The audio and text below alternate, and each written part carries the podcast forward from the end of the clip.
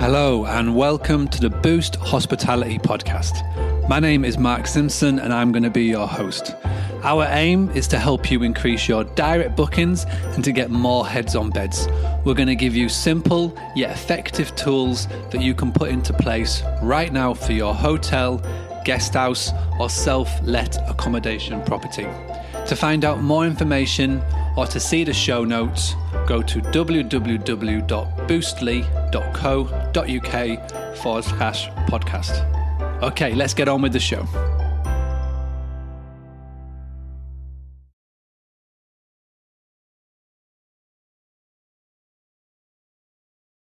Okay, in this episode, we are going to talk about TripAdvisor. This is part two of the top five tips on how to boost your direct bookings. TripAdvisor, as you all will know, is a very, very popular tool, not only for hotel owners, but for consumers. 77% of all holiday goers will go to TripAdvisor before completing a booking on a property.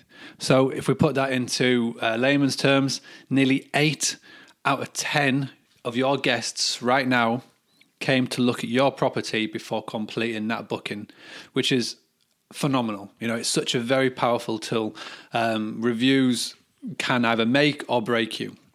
So, what we're going to go through, we're going to go through TripAdvisor, break it down, and I'll show you exactly what you can be doing that so many people aren't doing. Very simple tips that you can do right now that will help you get more bookings. And this has been tried and tested by uh, myself and, and plenty of our clients.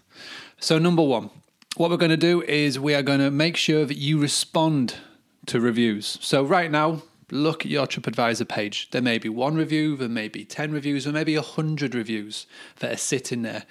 Now, if you don't respond, as in a managerial respond, then you are putting off potential bookers. The stats and, and, the, and the surveys have shown that managers or hotels which are social and responsive on their TripAdvisor page, they get more bookings. Uh, the consumers like it. People like to see that you're dealing with a complaint or just even acknowledging someone who has left a review. So now look at how many reviews that you've responded to. Do you only respond to the negative ones? Do you only respond to the positive ones? How are you responding? Is it just a two word response? Is it an essay? You know, this is really important and a, and a, really key part of how to increase your bookings. So, if if out of all the points this is the only one that you listen to, make sure this is the one. When you respond to a guest review, it's really important that you add the personal touch. Now, it doesn't mean that you have to go on a, on a massive long essay. You know, 50 uh, to 100 words will do every time. If it's a guest that's complimenting you, saying something very nice, pick up on that, respond to it, add a bit of a personal social level. The what will set you apart from other places that maybe don't put on a on, on a personal uh, view to their guests is in this review section. So if someone has commented on the toilet being broken, or if someone has commented on um, an, an, an, issue that is easily fixable and you've fixed it, make sure you say that. Just say thanks so much for the review. We really appreciate your feedback. Just to let you know, that broken toilet has been fixed. So, a potential booker, when you're looking on your TripAdvisor page, they are checking out your managerial response. They are looking at the review and they're looking at what you've got to say. If they're looking to see that if you are someone who fixes problems or just leaves them. So, when you do come to respond, bear that in mind.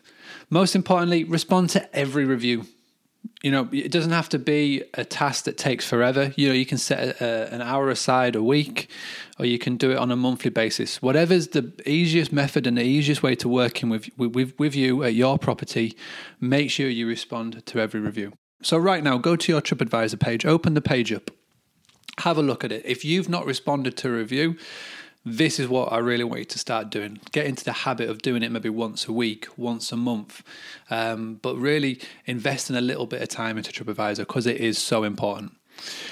So you may be sat there and you may have one review, you may just have a, a few reviews, and you're thinking, how do I get more? The simple question is ask. Ask your current guests to leave a review on your TripAdvisor page. They can either do it in the car on their way home on their mobile phones, they can do it when they get home on the laptop TripAdvisor made it so simple now that a consumer or a guest can leave a review on their platform on, you know, it doesn't matter where you are in the world. So here's what you can do. At checkout, when the guests are leaving, have a little card, like a business card, have on it where they can leave a review on, on your TripAdvisor page. If you're tech savvy, maybe even create a QR code so they can scan it on their phone and it goes straight to your TripAdvisor page. Email. After a guest has left, send them a quick email, put a personal message on it. Just say, Thank you so much for coming to stay with us. We hope you had a good time. We'd love to get your feedback. And then give them a link to your TripAdvisor page. Really important here. What we're trying to get at is try not to make the guest have to find your page.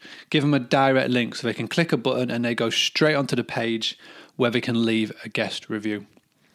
Lastly, asking for feedback, give them a text. If you've got the mobile number and if you're using text to co- correspond with your guest, send them a text message. Again, ask them if they can leave a review on your TripAdvisor page.